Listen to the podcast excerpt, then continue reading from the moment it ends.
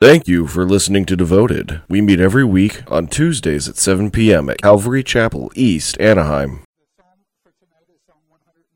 So if you want to open to that, we'll go ahead and read uh, Psalm 146.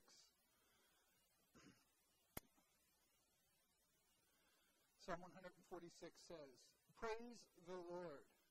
Praise the Lord, O my soul. I will praise the Lord while I live.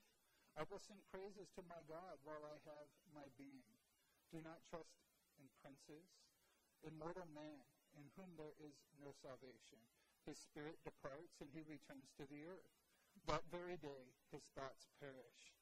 How blessed is he whose help is the God of Jacob, whose hope is in the Lord his God, who made the heavens and the earth, the sea and all that is in them, who keeps faith forever, who executes justice for the oppressed, who gives food to the hungry. The Lord sets the prisoners free. The Lord opens the eyes of the blind. The Lord raises up those who are bowed down. The Lord loves the righteous. The Lord protects the strangers. He supports the fatherless and the widow. But he thwarts the way of the wicked. The Lord will reign forever. Your God, O Zion, to all generations. Praise the Lord. Amen. And that is the word of the Lord. God, uh, we just do commit this time to you. I pray you would open our hearts, open our ears, Lord. I pray you would speak to us. Pray we would be doers of your word. Uh, and, and that you would, uh, yeah, speak to us, Lord. We, we want to hear from you. We want your instruction. We want your guidance. We want your word. Uh, we cherish your word above all else. So give it to us tonight. In Jesus' name we pray. Amen. So providence, the, the verse I kind of want to start with is Proverbs 16:9. It says, "The man or the mind of a man plans his ways, but the Lord directs his steps." And we think we're coming up with plans. We're figuring out what we want to do, and uh, and, and, that's good. We're, we're, we want to plan. The, the, the problem is, is we often plan with leaving God out, but we want to make plans. We want to be directed by God. But ultimately, our plans don't always come to fruition. There's a lot of times where I think God's leading me one way and I'm planning and I'm ready to do that. And then all of a sudden, God's got some other thing going on. Just a couple of years ago, we were planning to go to Israel and we were making plans. Thought the Lord was leading us there and He was opening doors and all this amazing stuff was happening. And we're like, man, the Lord is in this. And then He wasn't. Next thing we know, it was COVID and everything was locked down. And it's like, you ain't even going out your front driveway much less going to Israel, right? So it's the Lord working out His plan. We could think that we know what we're doing and the way we want to go, but ultimately the Lord's plan is what's going to come to fruition. That's providence. We don't think or talk about providence much more in society. Providence used to be a, a huge subject amongst uh, evangelical Christians, amongst the people of God, so much so that providence even became a name for God. You'll read stuff written in the 1800s, the early 1900s, and, and, and providence is a, a, a proper noun. It has a, a, capital P, and it's speaking of the divine. It's speaking of God. Providence was so associated with God that it became a name for him. R.C. Sproul said this. I thought this was interesting. He said some years ago during a television, television special on the Civil War, one of the more dramatic moments was the reading of letters written by soldiers on the eve of battle to their wives, sweethearts, parents regarding the uncertainty ahead. Those letters frequently referred to providence. The soldier would write, My beloved wife, providence has brought me to this point in my life, and I know not what providence has in store for me tomorrow. And if it should be according to providence that I am not to survive tomorrow, I will entrust the care of you and of the children to the same benevolent providence. Over and over, these letters referred to providence. Many of the soldiers died in that battle. And there was such keen sense of God's providence that the word was a normal part of the Christian vocabulary. General Stonewall Jackson would say to his troops in the eve of battle, question marks the battle is ours. The outcome belongs to providence. It is of God our nation's founders even named a town in Massachusetts, one of the early towns, Providence. Providence speaks of God's superintendence over his creation, human history, salvation, and individual lives. Providence is a Latin word. It comes from uh, the prefix pro, which means in front of or before, and, and videre, which is the word that we get uh, video from. It means to see. So providence literally means to see beforehand, uh, to see in front of, uh, to, to see before. But it's more than foreknowledge.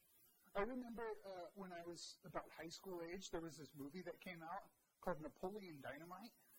Any of you guys remember that movie?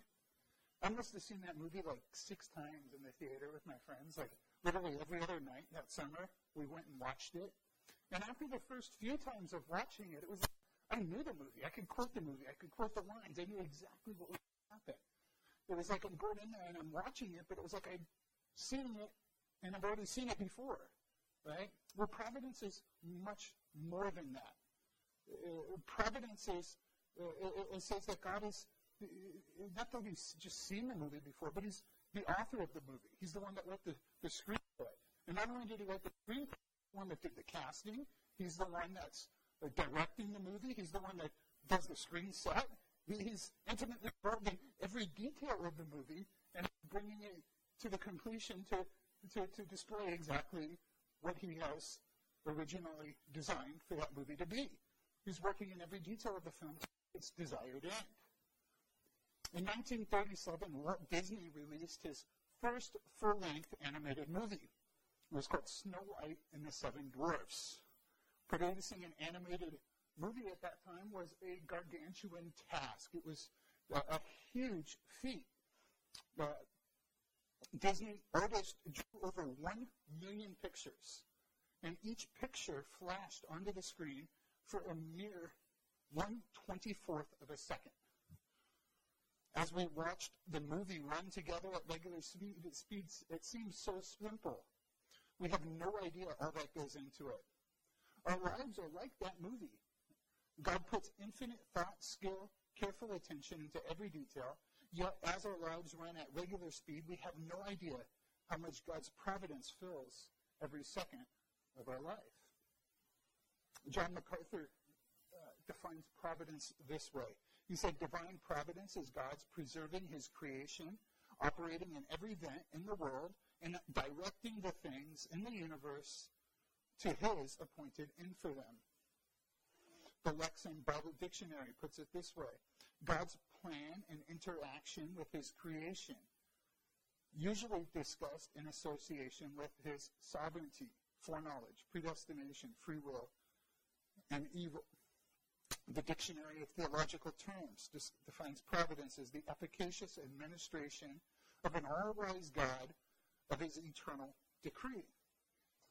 Berkhof says, he continues, that continued exercise of the divine energy whereby the Creator preserves all of his creations or creatures is operative in all that comes to pass in the world and directs all things to their appointed end.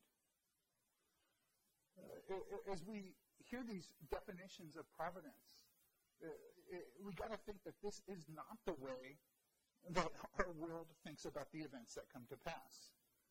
Right? And not at all. We use words like fate, like luck, serendipity, history, progress, nature, natural selection, survival of the fittest. These are ways that our world describes what's going on. None of it has to do with God's providence, God's sovereignty, God working out his preordained details for the world. In fact, the 20, the 20th century humanist manifesto said this We find uh, insufficient evidence for belief in the existence of a supernatural. It is either meaningless or irrelevant to question the survival and fulfillment of the human race. As non theists, we begin with humans, not God, nature, not deity. We can discover no divine purpose or providence for the human species. No deity will save us. We must save ourselves. How sad is that to live that way? But as Christians, we shouldn't think that way, right? We need to realize that God is in control and He's working out His plan for history. That all things are happening according to His will. That's what Ephesians 1.11 says. It says we have obtained an inheritance, having been predestined according to His purpose, who works all things after the counsel of His will. A couple of weeks ago, we talked about the divine decrees, how God has foreordained in eternity past every single thing that's going to happen in the history of the world and how it's going to happen. His providence is bringing those divine decrees to pass, putting those into action, into the world, and, and, and superintending and overseeing that they happen the way that he decreed them to happen. When the Westminster Confession was written, uh, deism was a, uh, one of the major worldviews, false worldviews, that the uh, church was confronting in that day. It was a, an opponent to the church. And deism taught that God exists and He created the world, but He's kind of above and beyond the affairs of the world. He's not present in the, the daily activity of it. He has no sovereignty, no control over it. He's the, it's, it's the illustration of the guy who builds the grandfather clock and, and, and makes it all nice and pretty and winds it all up and then leaves and lets it to itself to tell time, but has no other interaction with it. That's how deism and, uh, pictured this world. And sadly, I think a lot of Christians, a lot of evangelicals today picture the world the same way. That God created it, that God got it going, and now it's kind of just up to natural law and, and us to make it continue to work. You know, we don't have a, a, whole lot of people claiming to be deists today. However, that has crept in, like I said, into our thinking. Into the, the worldviews of today, uh, we have that same logic that God isn't involved in the, the details of our life, that God isn't uh, sovereign over what's really going on. Things are just happening, and we're, you know, having to deal with the consequences of actions and people's free wills and, and things like that. Uh, divine providence also negates fatalism. And I like what uh, Charles Haddon Spurgeon says here about uh, divine providence and fatalism.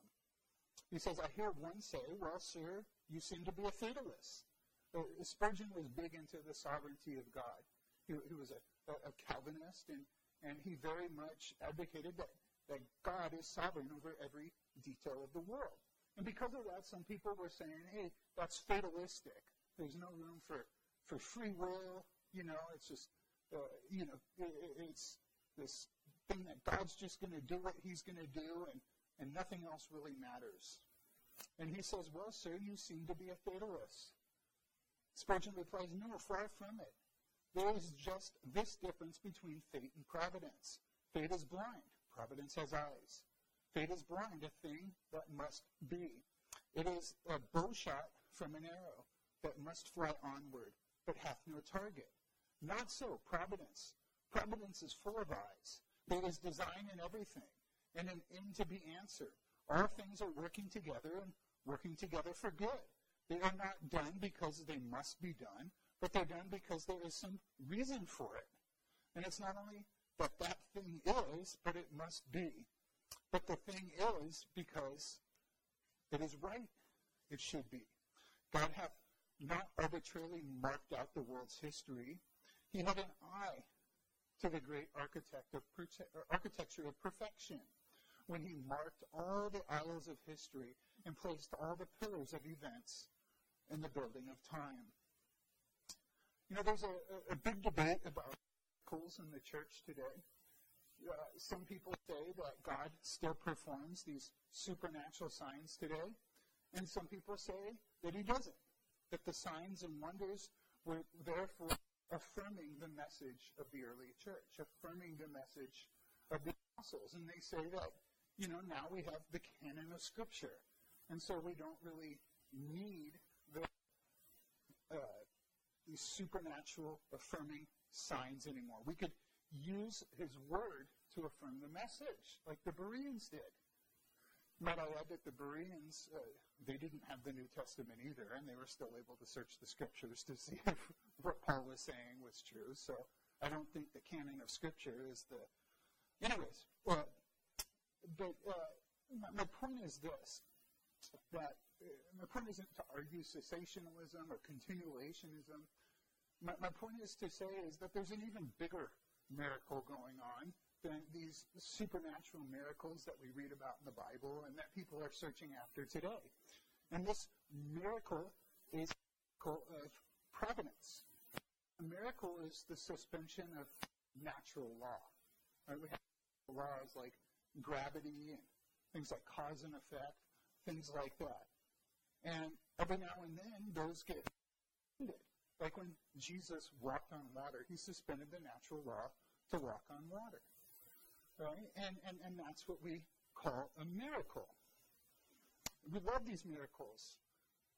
But, but coordinating all the events in history, uh, all the secondary causes, including all of human free will, uh, to accomplish exactly what he ordained from before the foundation of the world, is a much greater miracle.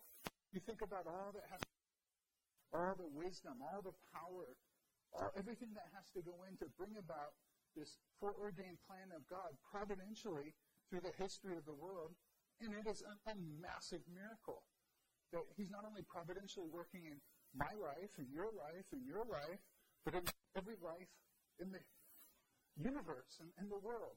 And not just our lives, but He's working in creation. He's working in history.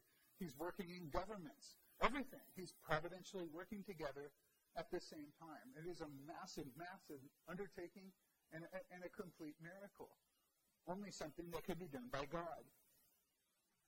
We see the doctrine of providence on every page of Scripture because God is sovereignly working out his plan in history through his providence.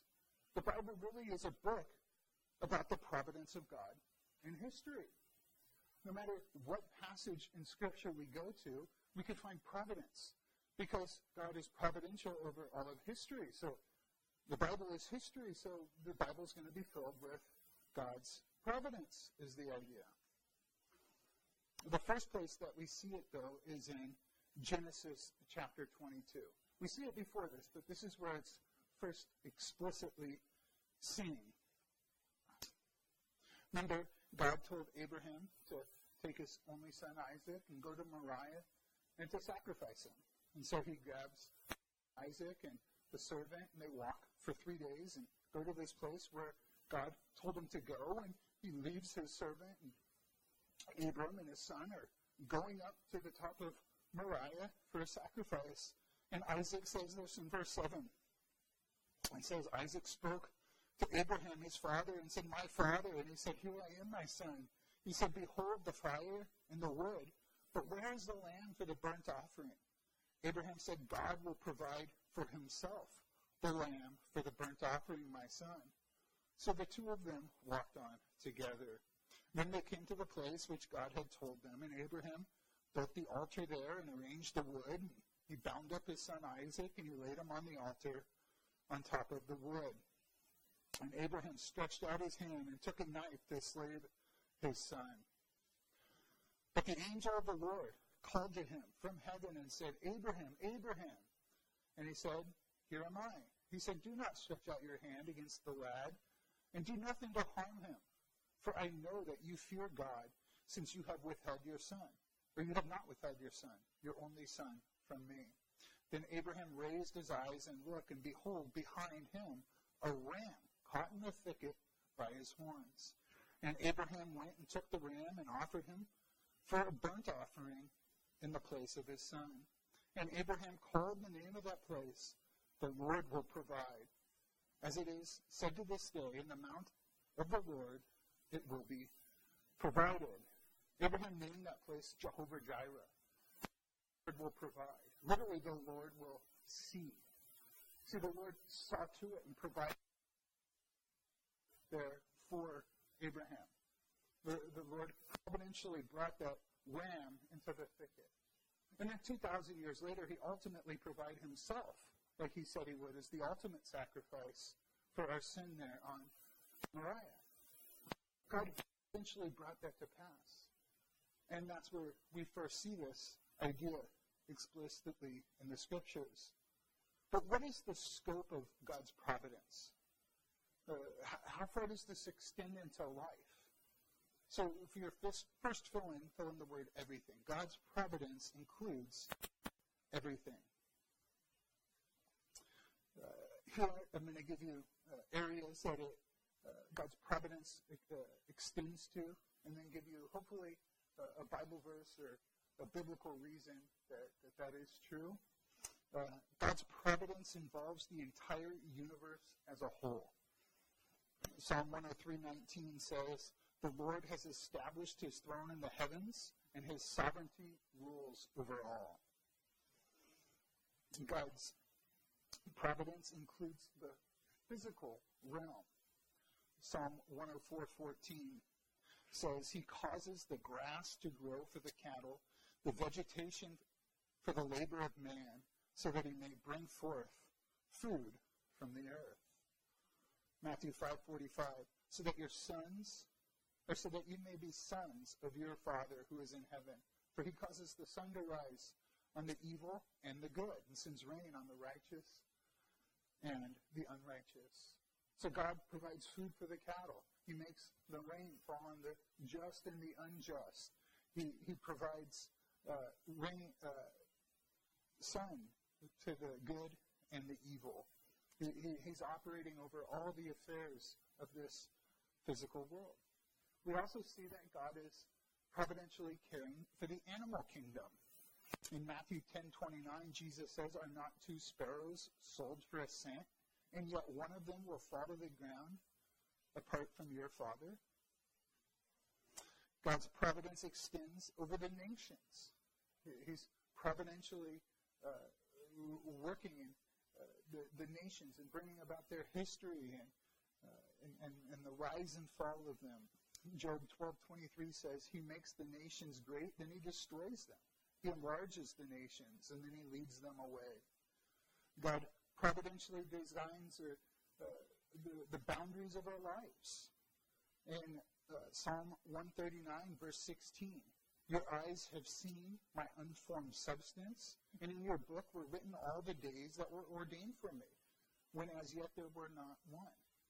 See, God had ordained when we would be born, when we would die, where we would be born, who our parents would be. All of these things didn't happen by chance. They were in God's decree, and He's providentially bringing it about.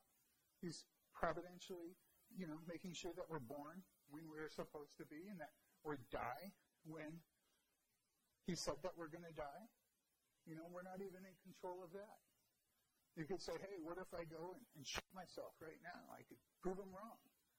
Well, no, we would just be proven that's what he chose the day for me to die. Today would have been the day. You know, so, but everything's going to happen the way that he said. Uh, he, he's providentially uh, seeing to man's success and failures. Psalm 75, 6 and 7 says, for not from the east, nor from the west, nor from the desert comes exaltation. But God is the judge. He puts down one and he exalts another. So, so if we get a promotion, it's not because we worked hard or because of, of something that, that, that we did. It's because God providentially provided us and, and, and made a way for us to get that promotion. We see God's providence in things that appear accidental and unimportant. Proverbs 16:33 says the lot is cast into the lap, but every decision is from the Lord. So when we go to Vegas and we throw the dice, we might think it's just pure chance what we're going to get, but the Lord's sovereign over that. When we pull the handle on the uh, on, on the slot machine, the Lord's sovereign over what's going to come up on there. The, the Lord's providentially bringing his plan to pass in every detail. Matthew 10:30 says, "But even the hairs on your head are all numbered." You know, God, God cares more for us than we do. You know, we spend a lot of effort and a lot of money and a lot of resources trying to take care of ourselves and make ourselves healthy. God spends more. I've never counted the hairs on my head or on anybody else's head. But God knows how, exactly how many hairs are on my head. If I lose six hairs, I don't, you know, get all anxious about it. But God knows exactly how many hairs I had yesterday and how many I have. Me better than I do. God's providence includes the protection of his people. In Psalm 4:8 it says, In peace I will both lie down and fall asleep. For you alone, O Lord, make me to dwell in safety. Psalm 63:8 My soul clings to you. Your right hand upholds me. The provision of God's people isn't outside of his providence either. Philippians 4:19 says, "And my God will supply all your needs according to the riches of his glory in Christ." The very fact that your needs are being met each and every day is God's providence being worked out. God's providence, lastly, includes the judgment of the wicked. Psalm 11, verse 7 says, For the Lord is righteous. He loves righteousness. The upright will behold his face. Think about the story of Joseph. Think about all that had to happen for him to end up in the place where his dream came true and he's able to be the savior of Israel's children or his brothers. There's a whole lot of details that had to work out precisely for to get him as the number two guy in the whole world, the, the, the prime minister of Egypt. Just think about this. First of all, his dad had to prefer him over his brothers. His dad had to give him that multicolored coat, you know, it had to show favoritism. Joseph had to have this dream that his brothers are going to bow down to him and his parents are going to bow down to him. He had to share that dream with his brothers. Dad had to send the brothers out to go tend sheep, right? Dad had to then worry about the brothers and send Joseph out to go check on them. The brothers had to move from Shechem to Dothan. Uh, Joseph shows up in Shechem, and there had to be a guy there that saw the brothers in Shechem, had talked to the brothers, and knew that they were going to Dothan to tell Joseph, hey, go to Dothan instead. That's where your brothers are. Uh, there, Joseph uh, arrives there in Dothan, uh, where his brothers are, and, and they have this plan. Here he, here he comes. Let's kill him.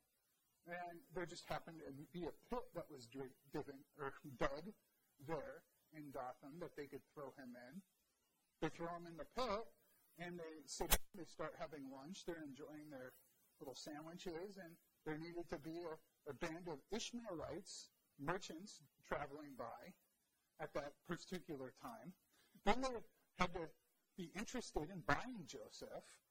They buy Joseph. Joseph then goes down with them to Egypt.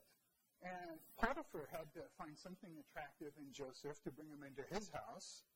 Potiphar's wife had to find something attractive about Joseph to pursue him.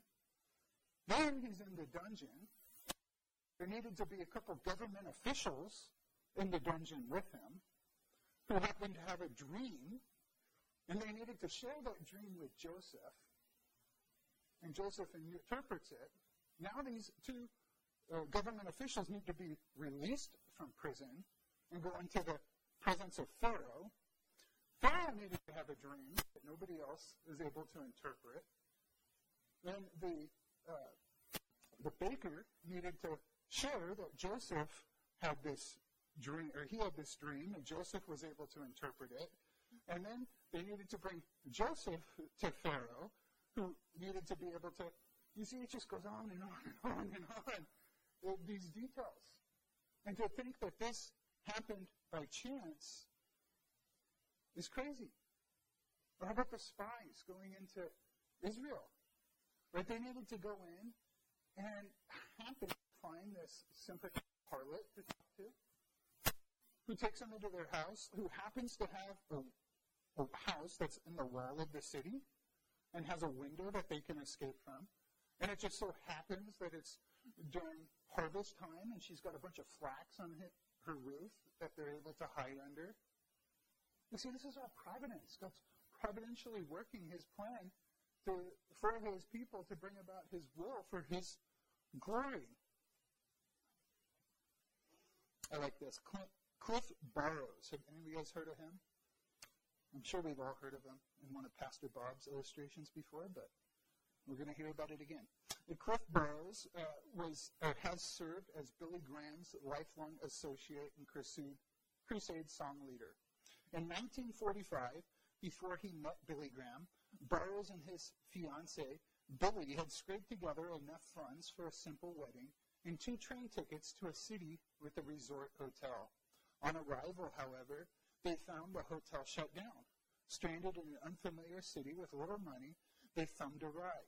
A sympathetic driver and took them to a grocery store owned by a woman he knew.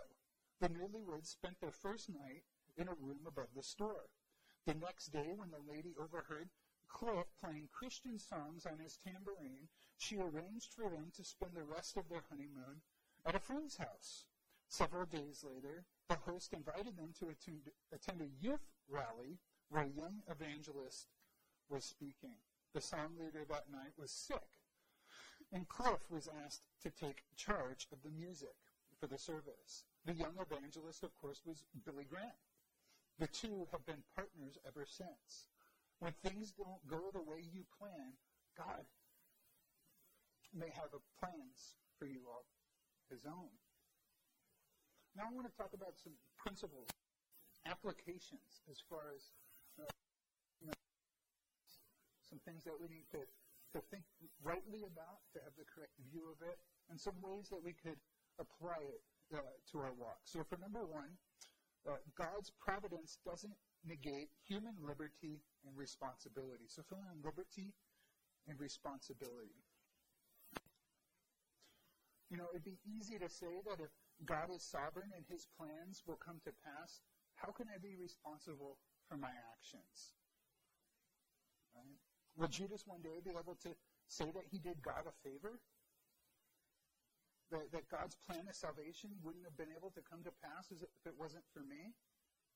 Well, one day in Judgment Day, we say, hey, God, you know, I kind of, you know, helped you out there. You know, you wouldn't have gotten to the cross and been able to be the Savior of the world if it wasn't for me. What about Joseph's brothers? Can they say that they helped Joseph out, that Joseph kind of owes them a, a thank you because they got him promoted to the superintendent or the uh, prime minister of Egypt? It doesn't work that way. They were free to make evil decisions and they're responsible for them. That's what the Bible teaches. Joseph told his brothers that they meant it for evil. Exactly evil is what they did. It was 100% evil. The Bible tells us that God will judge our thoughts and our intentions, and their thoughts and intentions towards their brother were 100% evil. They had hatred for their brother, and they're going to be judged for that. What about Judas?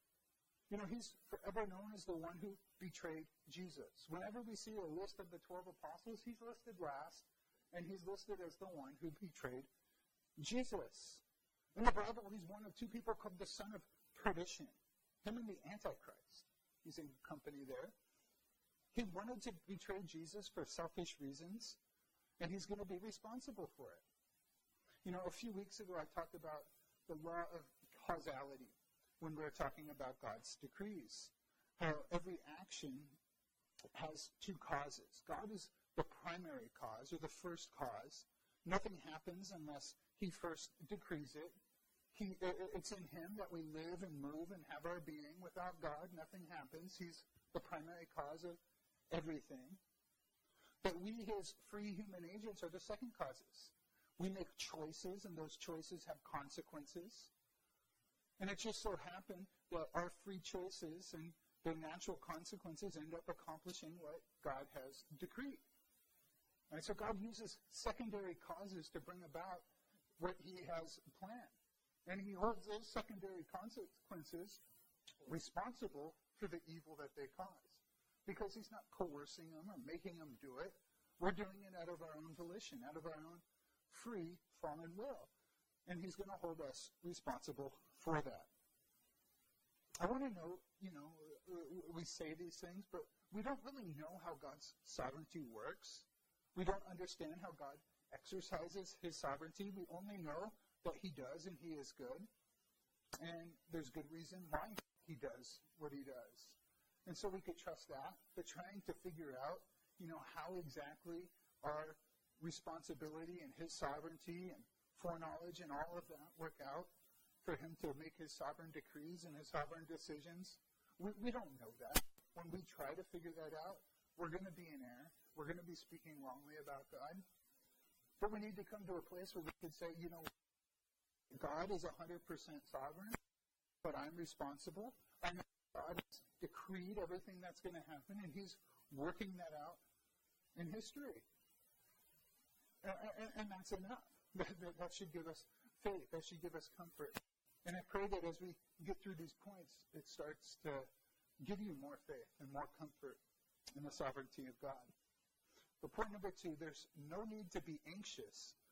God's got it worked out. Fill in the word anxious. If God's sovereign and He's providentially working out His sovereign plan for the world, what do we have to be anxious about? You know, when we're anxious, we are displaying that we either aren't believing that God's sovereign or we're not trusting that He's good and has a good plan for us.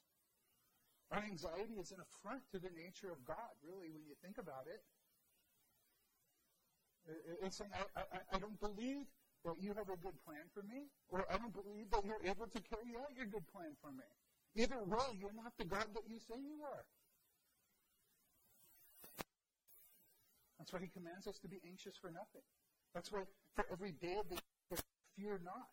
There's a do not be afraid. There's a do not be anxious in the Bible.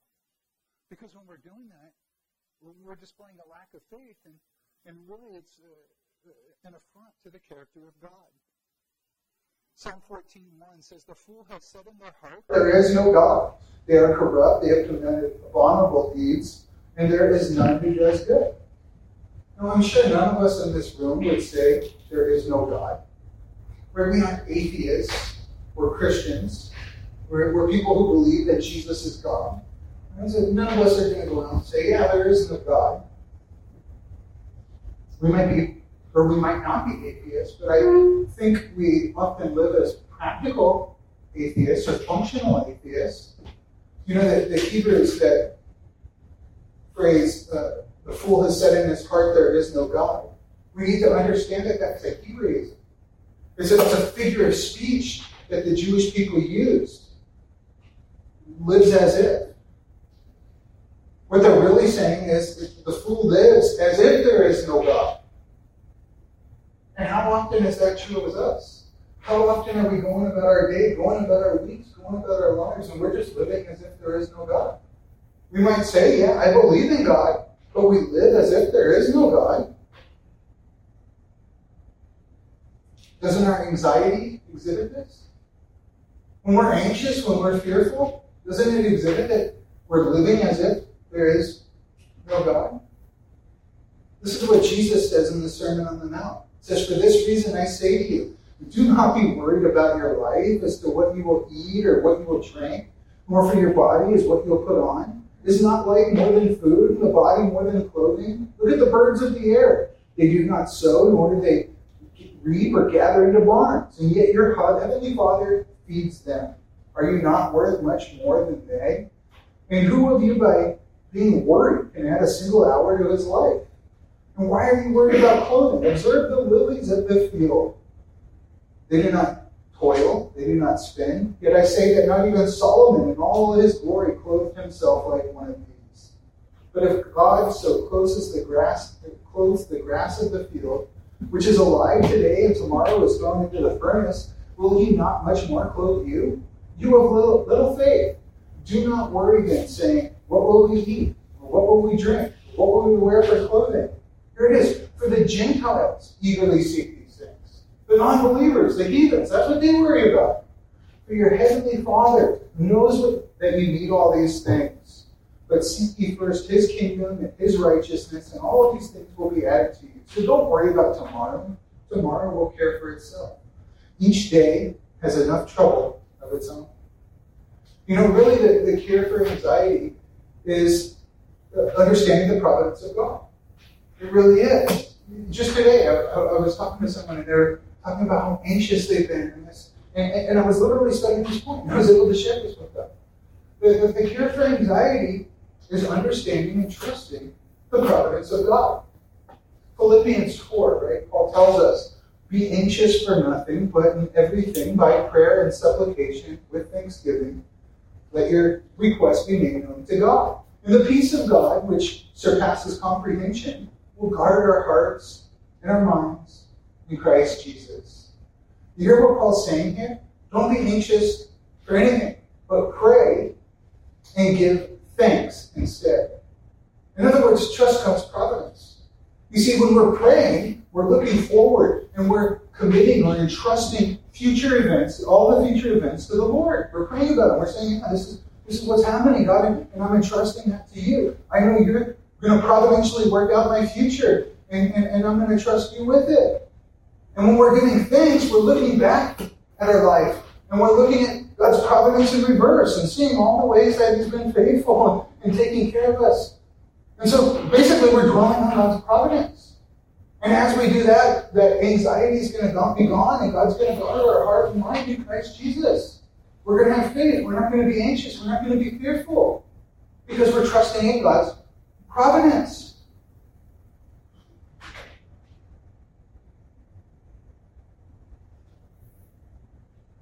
Point number three uh, we are guaranteed victory. We are super conquerors. So, in victory and super conquerors. Romans 8:37 says, But in all these things we overwhelmingly conquer through him who loved us we overwhelmingly conquer. Literally, we're uh, super conquerors. That's what it says in the Greek.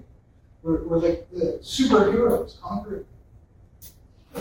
God's providence ensures this that we're going to be conquerors, that we're going to be successful, that we're going to have victory in this world. Jesus said, I will build my church, and the gates of hell will not prevail against it. So when we engage in the mission, we are guaranteed some amount of success. Jesus said, I will build my church. The Lord's going to build his church. It's going to happen. It's going to be successful. It's interesting. I, I used to think that this uh, reference of the gates of hell meant that Satan isn't going to be able to come and plunder people from the church, that it spoke of security of the believer, that Satan couldn't harm Christ's church. But I, I was thinking about it, and I think it kind of goes the other way. What are gates in a city for? It's to keep the bad guys out and to keep, protect the people inside. And, and, and what Jesus is saying is we're going to be able to go into Satan's realm and go to Satan's people, and we're going to be able to deliver them, and we're going to be able to pull them out of the gates of hell and place them into the kingdom of God and into the kingdom of righteousness. We're going to be able to snatch people from the grips of the devil and bring them into the kingdom of God.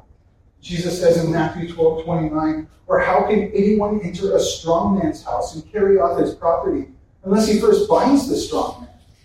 And then he will plunder his house. Satan is bound by Jesus at the cross, and now we can come in and, and we have the authority, we have the power to plunder Satan's people from this world. Satan's the God of this world. The people that are in darkness, they're under the power of the God the prince of the power of the air. They're under Satan's authority. And we get to go and deliver them from that and into the kingdom of God and righteousness. And we're guaranteed to have some amount of success. Because Jesus said, I will build my church, and the gates of hell will not stand against it. We're also super conquerors because God is in charge of history. Again, Ephesians 1.11 says, As also, we have obtained an inheritance, having been predestined according to his purpose, who works all things after the counsel of his will. We're super conquerors because we can trust that God's will or plan for redemption of the world is going to come to pass. We can trust that history is going to end the same way that this book says it's going to end. And if you haven't read to the end of this book, we win. We're victorious. So we're super conquerors. We're, we're guaranteed victory in that regard. Lastly, we're super conquerors because God is going to providentially work out every detail for our ultimate good. That's what Romans 8.28 says. For we know that God causes all things to work together for good for those who love God, to those who are called according to his purpose. God doesn't make all things good. No, but he uses all things for our good, our ultimate good. If you read on, it's to conform us to the image of Christ. I often think that we forfeit discomfort because we get confused about what our ultimate good is. We think our ultimate good is comfort, not conformity. We're after leisure, pleasure, we're after comfort, we're after just having fun, enjoying life. And then all of a sudden, bad things happen, and we think that, that God's not in control, and, and we get all distressed. Because our God is comfort, not being conformed into the image of Jesus.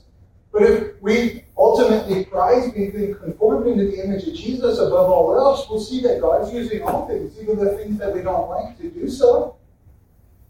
Paul says, I forget the things that lie behind, but I press forward to the upward call of God in Christ Jesus. The goal for Paul's life was to be conformed into the image of Jesus Christ. It was sanctification. It was to become more and more like Jesus every day. And he understood that God was using every circumstance in his life to providentially bring that about.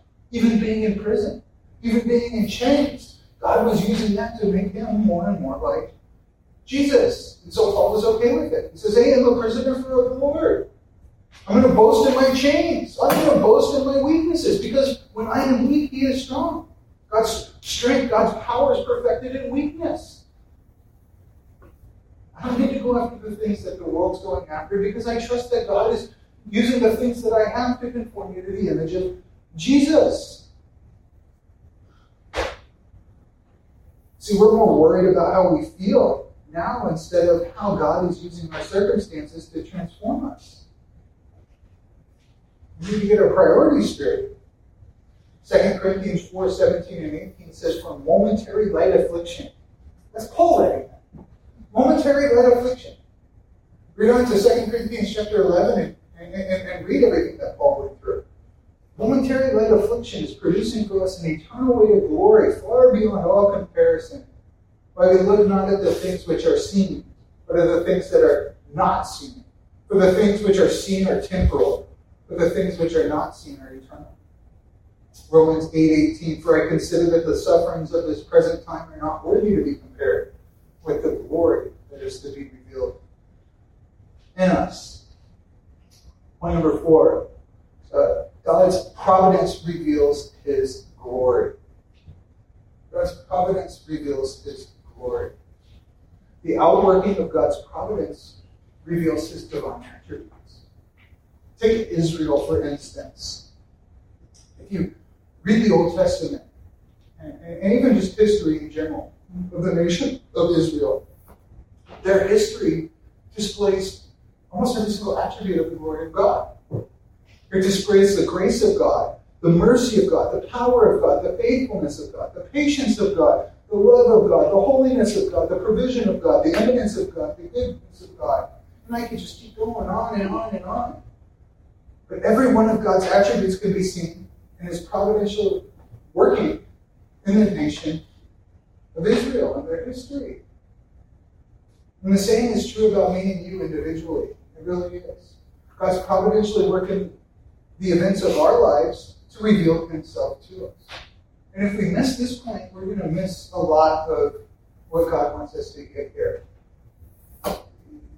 God wants to work in a way providentially in our life that He could reveal Himself to us, that He could show aspects of His character, aspects of His nature to us. But we need to be in certain situations and, and, and have certain things happen to us to experience some of these attributes. This is why there needs to be sin in the world. How is God going to show us mercy, grace, and patience if we never blow it? If we never sin, how's He going to show us His long suffering? How's He going to show us His grace? This is why there needs to be loss in our lives.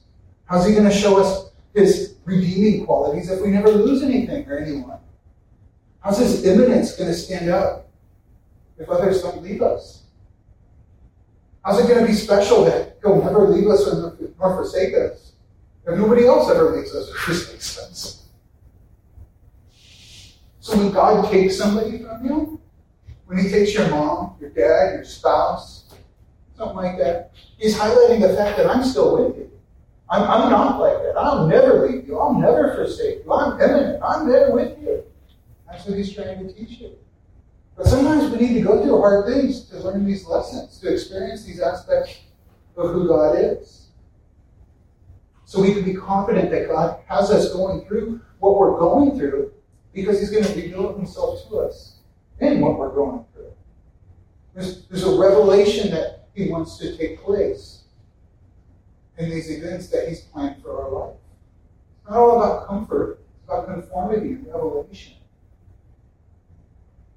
Number five, providence gives purpose and boundaries to suffering. From the words purpose and boundaries. We shouldn't have a hard time seeing that God has purpose for our suffering. The last couple of points have kind of alluded to that. He's a good father, right? He's not going to beat us if it's not necessary. But when it is necessary, he loves us enough to do it. Right? A father that doesn't discipline his kids isn't a loving father. And we don't need the Bible to see that.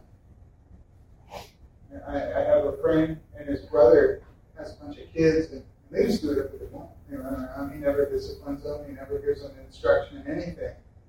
that's not loving them. Those kids have all kinds of problems because their dad isn't being a, a dad in their life. You see, but God cares too much about us to let that happen. He cares too much about us to let us go on sinning without bringing correction, without bringing discipline into our lives. He's providentially worked that out. Proverbs 13 24 says, He who withholds his rod hates his son, but he who loves him disciplines. That's what God's doing. He's bringing about discipline and instruction in our life so that he can get us to his desired vocation for us. Because providence not only says there's meaning and purpose to our suffering and hardship, which is what we need, by the way. Right? We need to know that there's a purpose. You know, I, I started working out uh, probably about six or seven weeks ago, and you know, it's, been good, it's been bad, it's been hard, it's, been tiring, right? But, but when you start working out and you're out of shape, it's, it's not fun. It's hard. It hurts. I remember I'd, I'd go to this Stairmaster every single day, and I'd walk up to it and look at it and be like, man, this is going to suck. And, I mean, literally, those are my words. And then I get on it, and it's like, I feel like I'm going to have a heart attack, man. You know, and for like five minutes, the world's spinning, and it's like it's done, and it's like, all right, half hour goes by, I think I got my breath, okay, I'm to live, this is to be all right. I, I, I wouldn't do that every day if there wasn't a purpose behind it. If it wasn't to produce something in my life, if it wasn't to bring me health, if it wasn't to enable me to be able to do other things that I want to do, I, you know, I, I wouldn't put myself through that. Nobody would. Nobody would go out and choose to suffer, choose discipline, choose pain if there wasn't a purpose for it. But we know that, that God has a purpose for that. Right? He's a good father. He, he ain't going to do those things to us if there isn't a good purpose behind it. We know his purpose. He's, he's working all things together for good to make us like Jesus. That's the purpose. He's producing uh, an ever exceeding weight of glory out of these things for us. So there's purpose, but there's also boundaries for our suffering. There's, there's boundaries. Right? Remember, Satan comes to Job, he comes to God, and God's like, "Hey, where have you been?" He's like, "Walking to and fro around here." He's a vagabond. He has nowhere to go. He has no home. And God says, Have you considered my servant Job? He's upright. He eschews evil. What was Satan's response? He's like, yeah, but he doesn't do that for nothing. Right? Of course he blesses you. You bless him. Take away those blessings. Let's see. I can get up to curse you. And so God's like, okay, you can do that. Just don't take his life. Don't touch him. You can't touch him. Do whatever else you want. You just can't touch him. He said boundaries. And then Satan starts taking stuff, starts causing havoc in Job's life. Job's life. He says you can touch him, but you can't kill him.